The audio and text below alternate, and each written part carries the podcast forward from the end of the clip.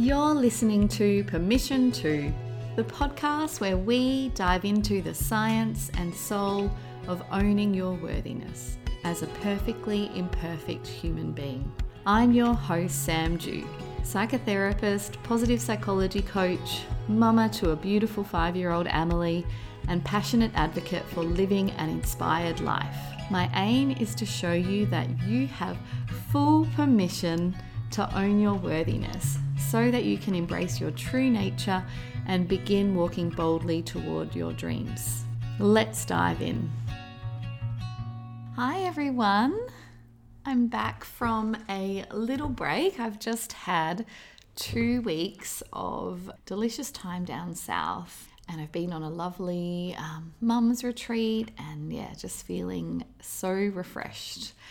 And right now, I am totally rugged up because, for those of you who don't know, I love in, live in a lovely city called Perth in Western Australia, but it is so wet and cold and rainy at the moment. Um, yeah, I think we're having the, like the wettest winter on record. So for anyone else who is feeling all the cold, I hope that you're all cozied up with a hot drink while you listen to this.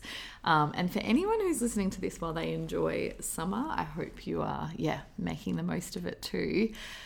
So, today's episode, we are going to be diving into one of my favorite topics, which is all about procrastination and how you can get unstuck, especially if you tend to procrastinate about those things in life that you are really passionate about.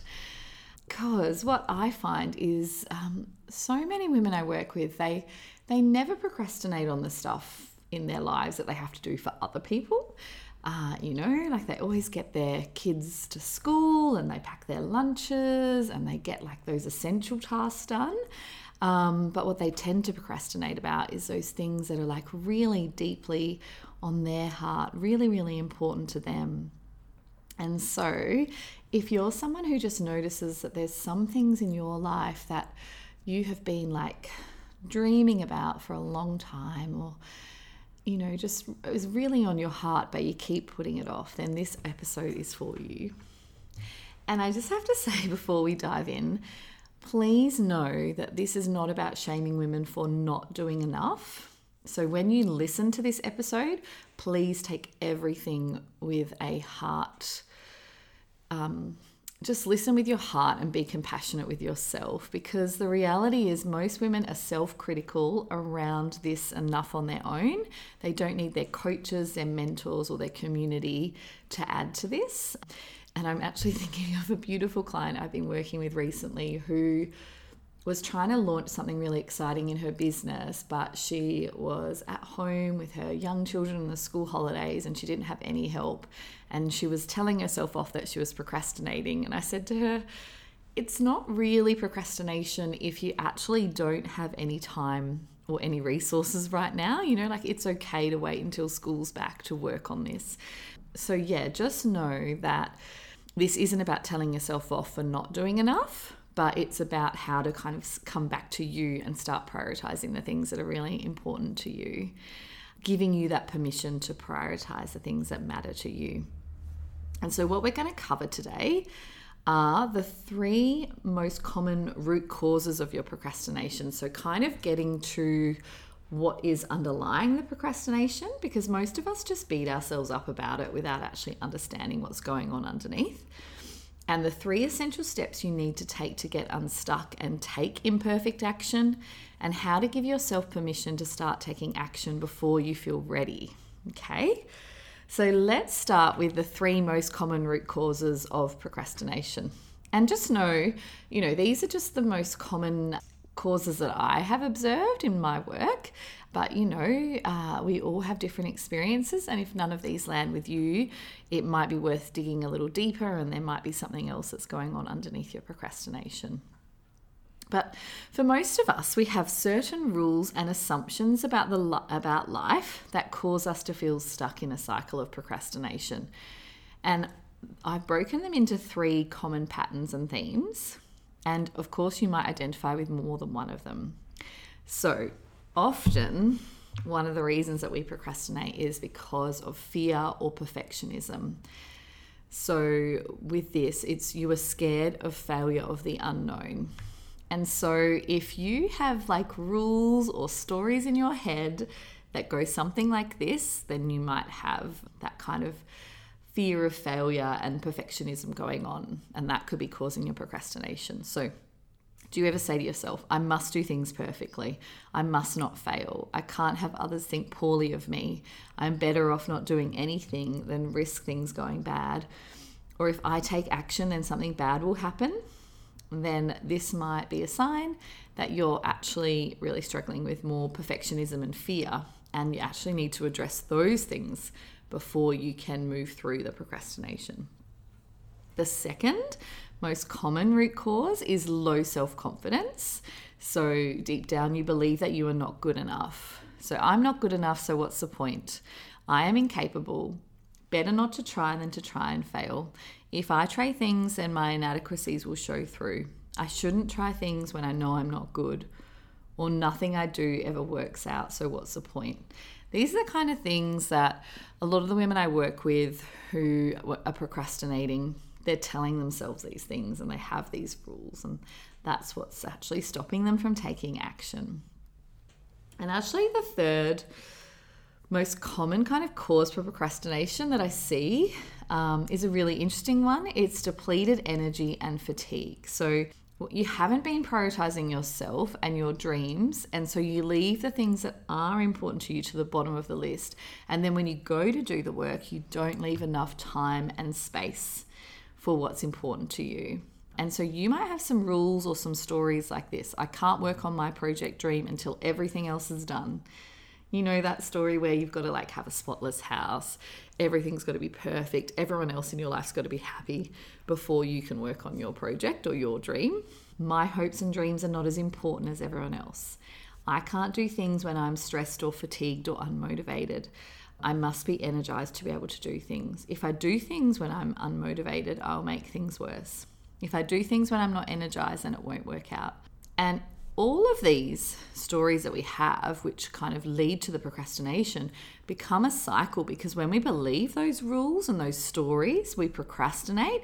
And then by not taking action, we confirm those stories and nothing changes. And so, one of the ways that I actually like to address procrastination, it's like, yes, understand these stories, understand these rules, and understand what's underlying your procrastination but then actually just take action because that will actually shake up your experience with procrastination and your mindset and um, beliefs just as much as the mindset work will do. So you're going to see this theme coming up a lot in in my podcast in the work that I do that I believe taking action and trying new things and having new experiences is actually part of mindset work. Mindset work isn't just journaling and talking things out and working with a coach, it's actually the action is just as important.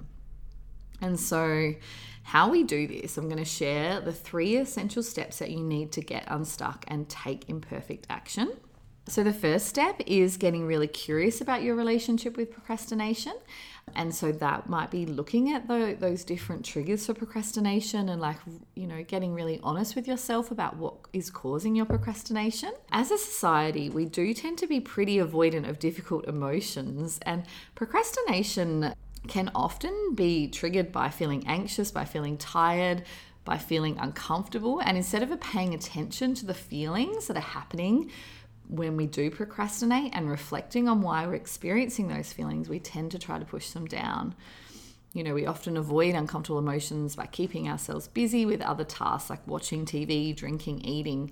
And that's a big part of what keeps us stuck in a cycle of procrastination. I know for me, when I was a uni student and I didn't want to do an assignment, if you know, often the trigger for that for me would be like fear of getting it wrong or like a belief that I wasn't smart enough or good enough and that I couldn't do the work. And so, but instead of like actually giving myself space to feel those feelings and to realize that about myself, I would, you know, go and eat lots of chocolate and watch lots of movies and I kind of, you know, do everything but my assignment.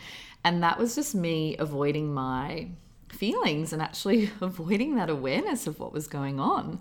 Uh, and so I just used to say, oh, I'm like a last minute assignment person. And Yeah, so I think it's really important to leave space for those emotions. So, I'm going to ask you to do something that probably seems really counterintuitive. I'm going to ask you to lean into your procrastination. When you next notice yourself procrastinating, slow down and get really curious about it. Become best friends with your procrastination and really understand it from the inside out. And that might help you understand what your root cause of your procrastination is as well. Ask yourself, like, what purpose does procrastination play in my life? Are there ways I benefit from procrastinating? What are the consequences? If my procrastination could talk, what would it say to me? Is my procrastination communicating with me, letting me know that there's an unmet need or something underneath that needs to be addressed? Like, this is an example of my procrastination. When my daughter was a toddler and she was in childcare a couple of days a week, I had like half a day on a Friday to really work on my online business. And it was something that like meant so much to me and I had such a desire to do it. But every Friday, I would just find myself vegging out, not really doing much, you know, procrastinating. And I would beat myself up about it and tell myself I was lazy.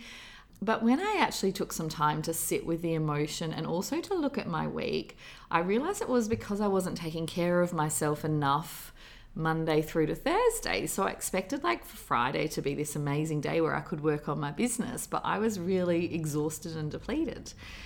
So at first, I actually needed to give myself permission to rest and then get on with the work, but I also needed to work on my whole week and making sure that I was you know, nurturing myself enough so that on Friday I had the energy to actually work on my business. So, yeah, that's why I think it's so important not to beat ourselves up about procrastination, but to like really get curious about it because I learned a really important lesson about myself that year when I, you know, did lose months of uh, not getting work done on a Friday.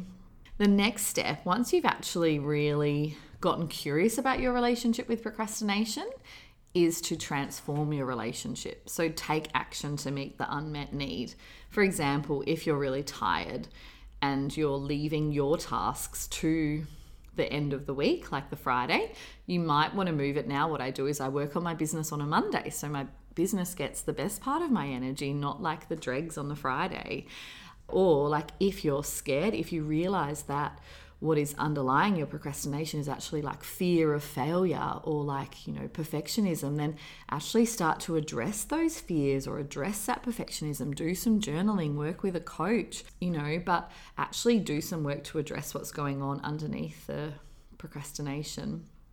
And the other thing to do is to really challenge yourself. If you are telling yourself stories about the the thing that you want to do, you could ask yourself, you know, is this story true? Is it kind? Is it helpful? They're my three go to mindset questions that I use to reframe my thoughts and my stories and my rules like really regularly. They're super simple questions to ask yourself. And then the very last thing, but most important, is to take imperfect action minus the excuses and the distractions. So I'm a big believer in taking action before you feel ready and this is like your big permission slip to just dive in and do something. You know, even with that fear, even with that perfectionism, you can start working on that mindset stuff, but at the same time, start taking action.